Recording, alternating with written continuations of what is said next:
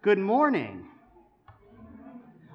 Welcome to worship here at Springfield Church of the Brethren. It is officially October.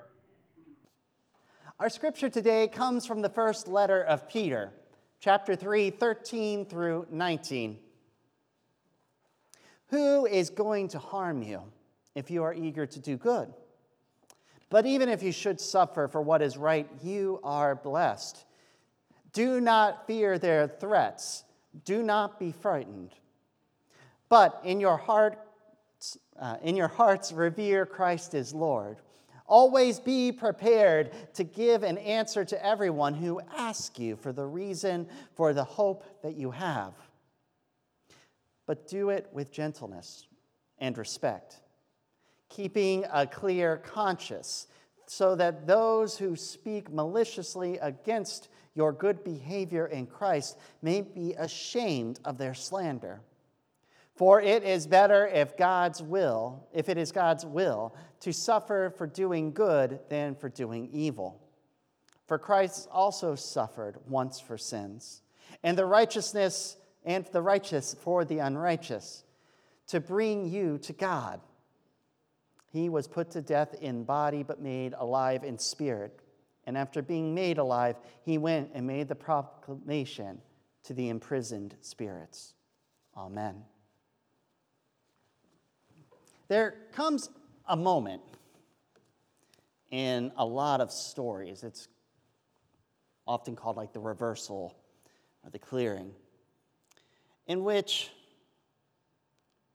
there we go, in which the main character suddenly discovers that they are not a part of the group that they thought they were.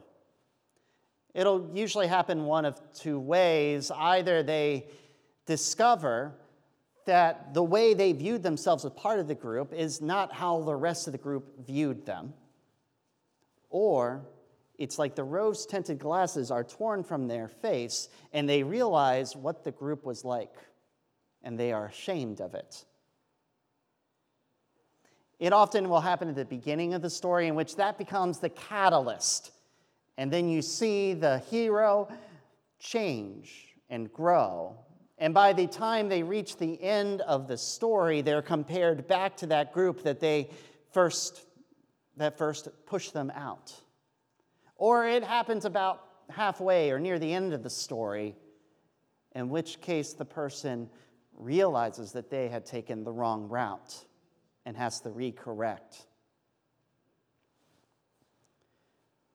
That happens in real life too where suddenly we discover the group that we once called friends or colleagues isn't what all, at all what we expected.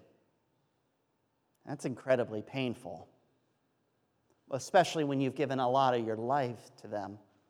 And I have to wonder if that's how Mattie Dolby felt on that, and um, at the, uh, yeah, yeah, felt as she was rejected at the church she worshiped at in 1924. Whereas she walked up the steps, the leader at the church came down and told her she was no longer welcomed because of the color of her skin. Now, to be honest, Mattie probably wasn't terribly surprised. She grew up in Indiana and born into the Church of the Brethren, going to a black Church of the Brethren congregation.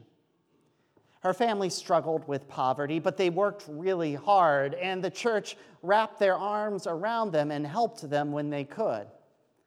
And it was thanks to their hard work that Mattie and her brother Joe, their last names are Cunningham, became the first black students at what's now Manchester University, then Manchester College. It wasn't even, though, that easy there as well. For despite the fact that the Church of the Brethren have long preached equality, there was racism there still.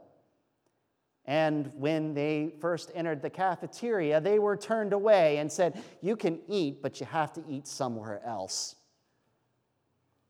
Thankfully, the students were more open than the administration. And they went and sat with the, Dole, with the Cunninghams and ate with them until the college changed its policy.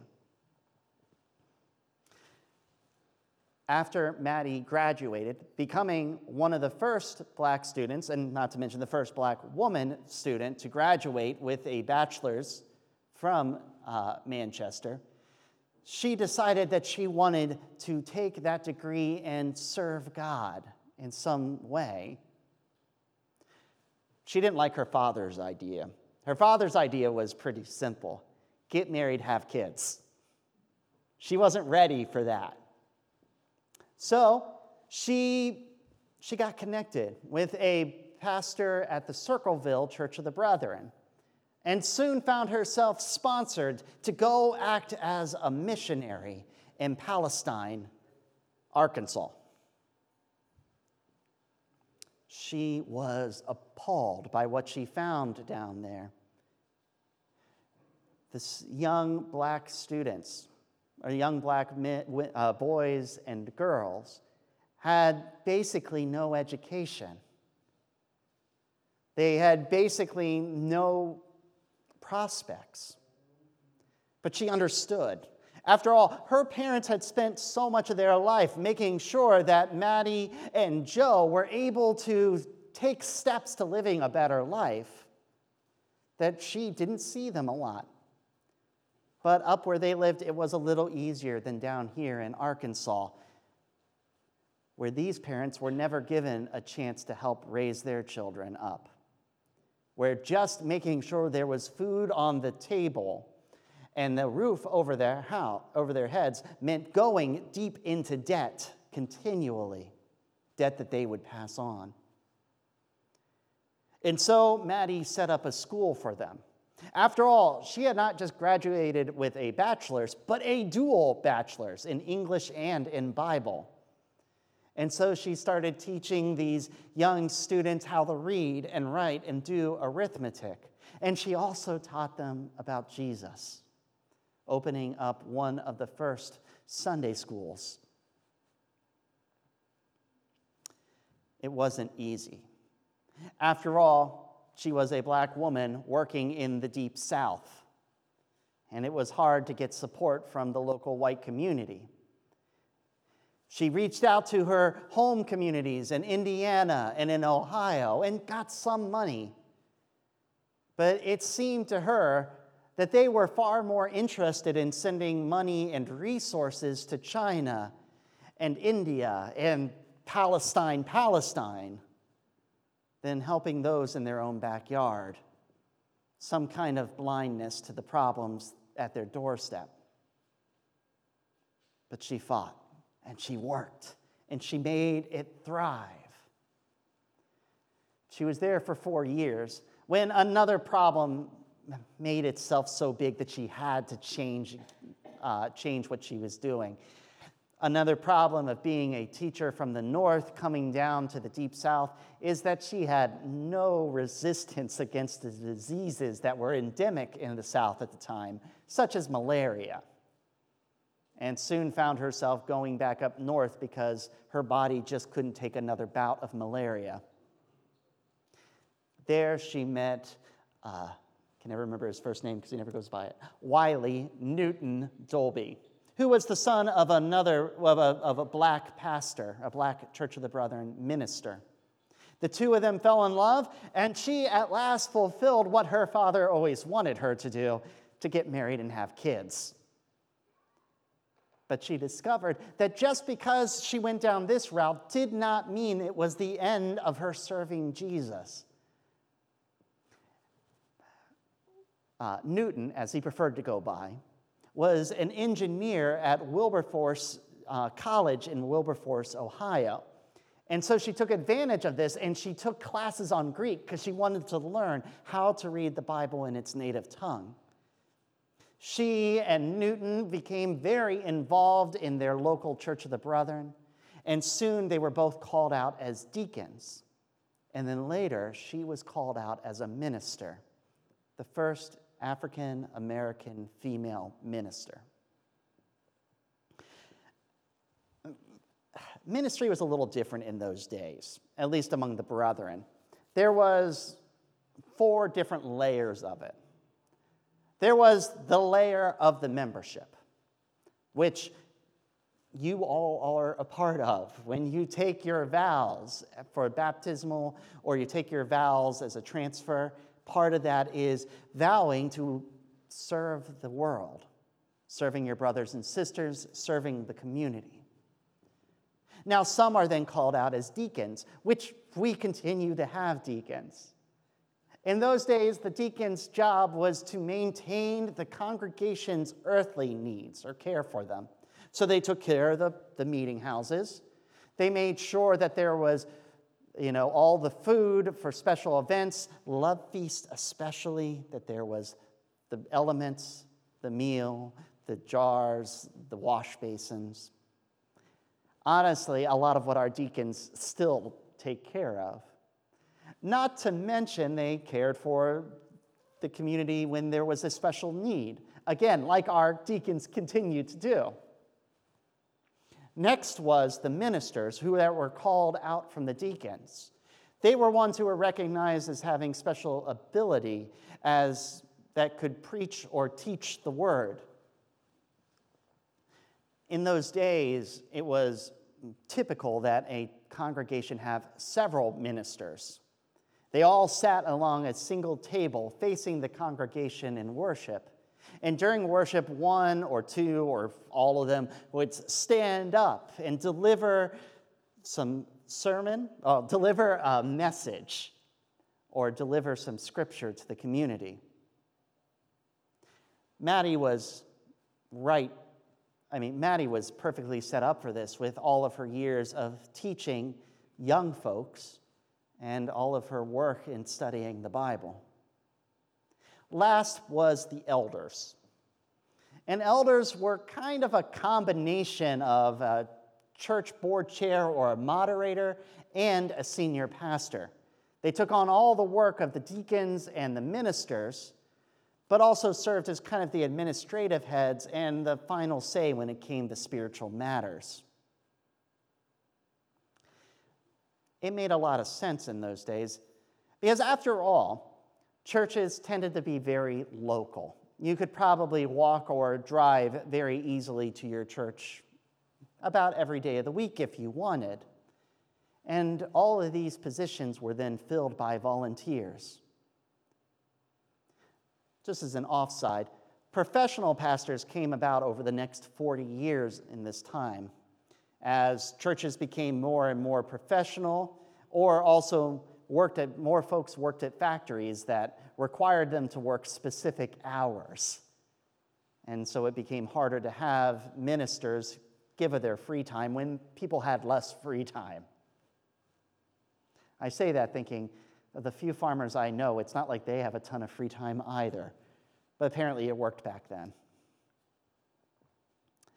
But that old system had one major fatal flaw. The fatal flaw was there was no governing body as to who became a minister or a pastor or an elder. And so it wasn't recognized outside the congregation necessarily. And so while Mattie had spent years in the church in the Wilberforce area, working and teaching and building a reputation as a prayer warrior and a teacher. When her husband got a new job and moved to the Urbana area, it is pronounced Urbana, right, Ohioans? Urbana? Urbana? Urbana. When he moved out there, they didn't recognize her call anymore. There was nobody to say that this person is credentialed. And so she found herself quickly removed from having any position within the church. Now, it wasn't also as easy because they couldn't live near a church. At that time, Urbana didn't have a church of the brethren, so they traveled half an hour south, sometimes every single day of the week. And this is the 19 teens mind you. It was a 30 minute, actually, I think it's a 30 mile drive, not a 30 minute drive. Same thing today, but not back then. They would travel 30 miles south to attend the Springfield Church of the Brother, not us, the one that forces us to put Akron in front of ours. It's like there's only a select few names that any town could be named. Anyway, so yeah, they traveled 30, 30 miles south almost every single day to be a part of this community. And over the seven years, she slowly grew an, um, her reputation among the group. But she was always held out just a bit. Because after all, they were the only black members at this church. And when the church had a change in leadership in 1924, the new leadership greeted her at the door and made it very apparent that they should instead go attend a majority black church and not theirs. I can't imagine how painful that would be to be greeted at the church you have been with for seven years and told you aren't allowed to enter, not because you did something, which is almost understandable, but because you are born the way you are born. She could have taken this several ways. But I see the way she approached it as most reflected in Peter's writing. Now, Peter was writing during a time of great persecution. The Christian church was really just getting off of its, you know, just getting out there. And it was being recognized, especially in the province of Asia, modern day Turkey.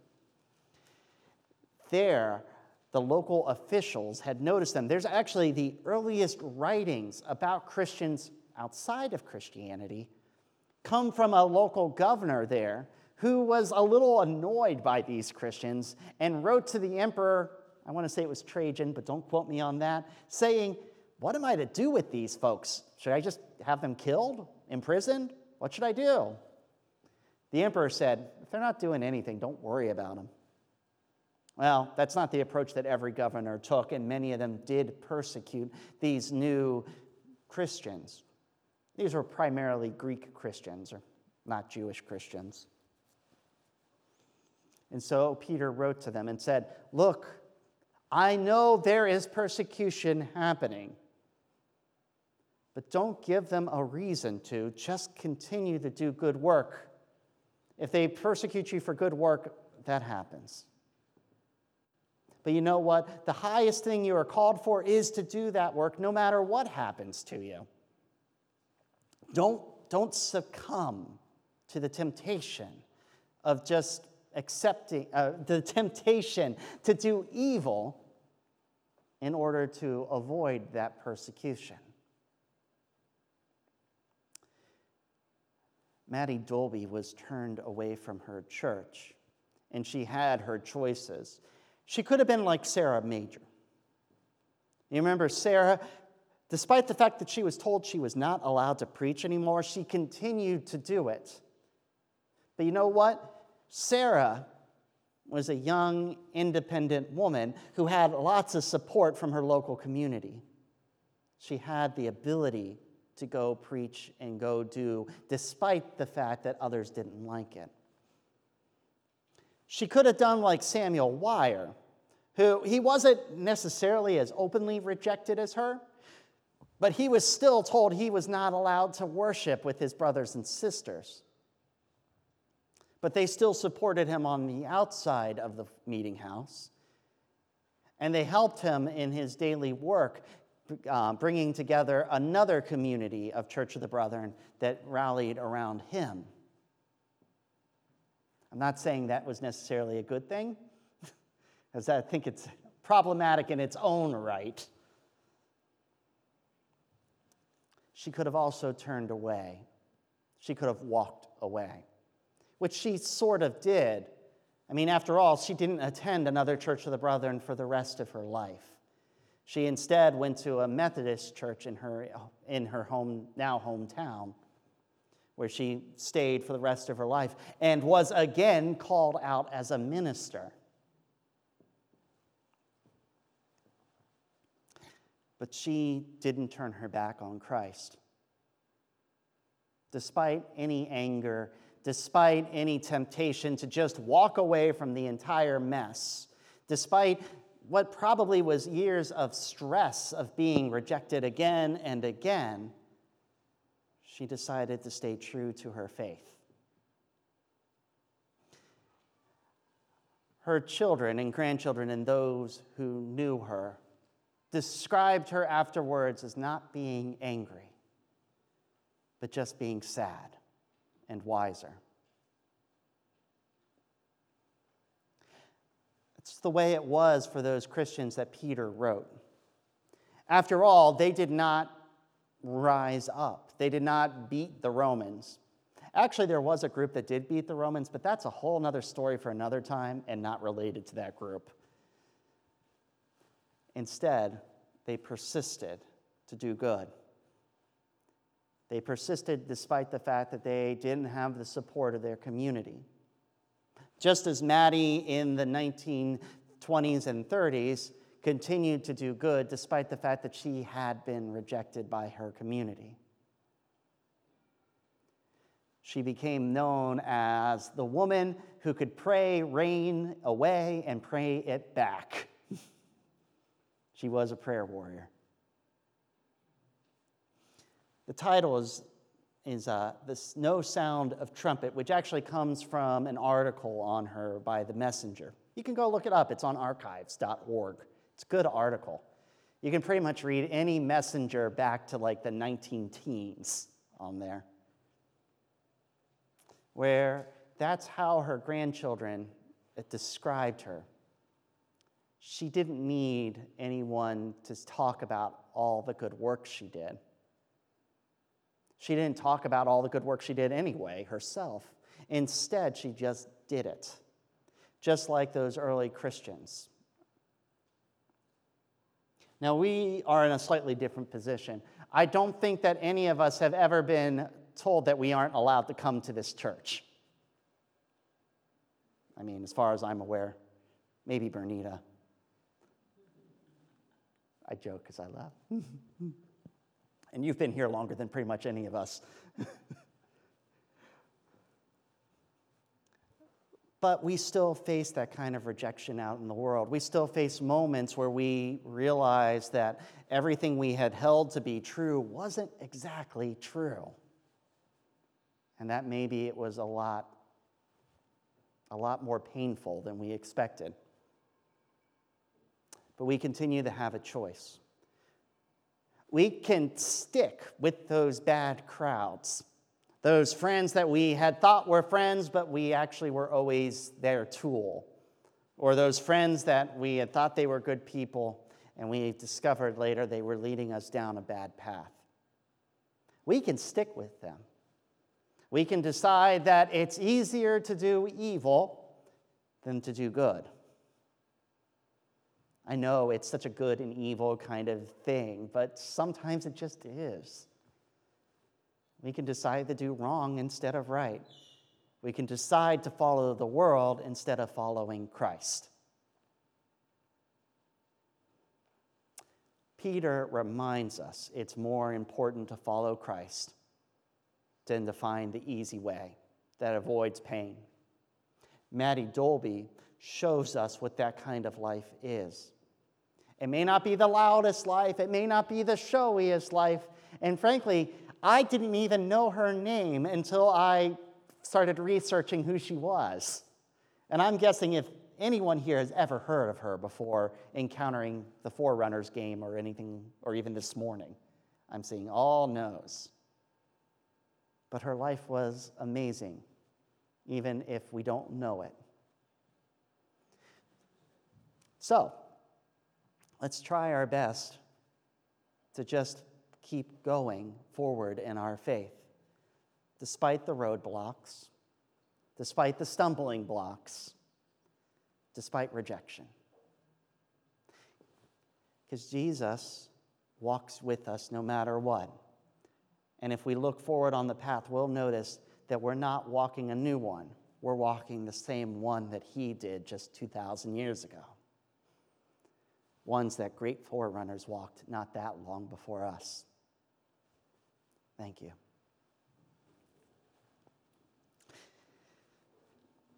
In communion, we celebrate the commitment that Christ has given to us of forgiveness of sins, of empowerment.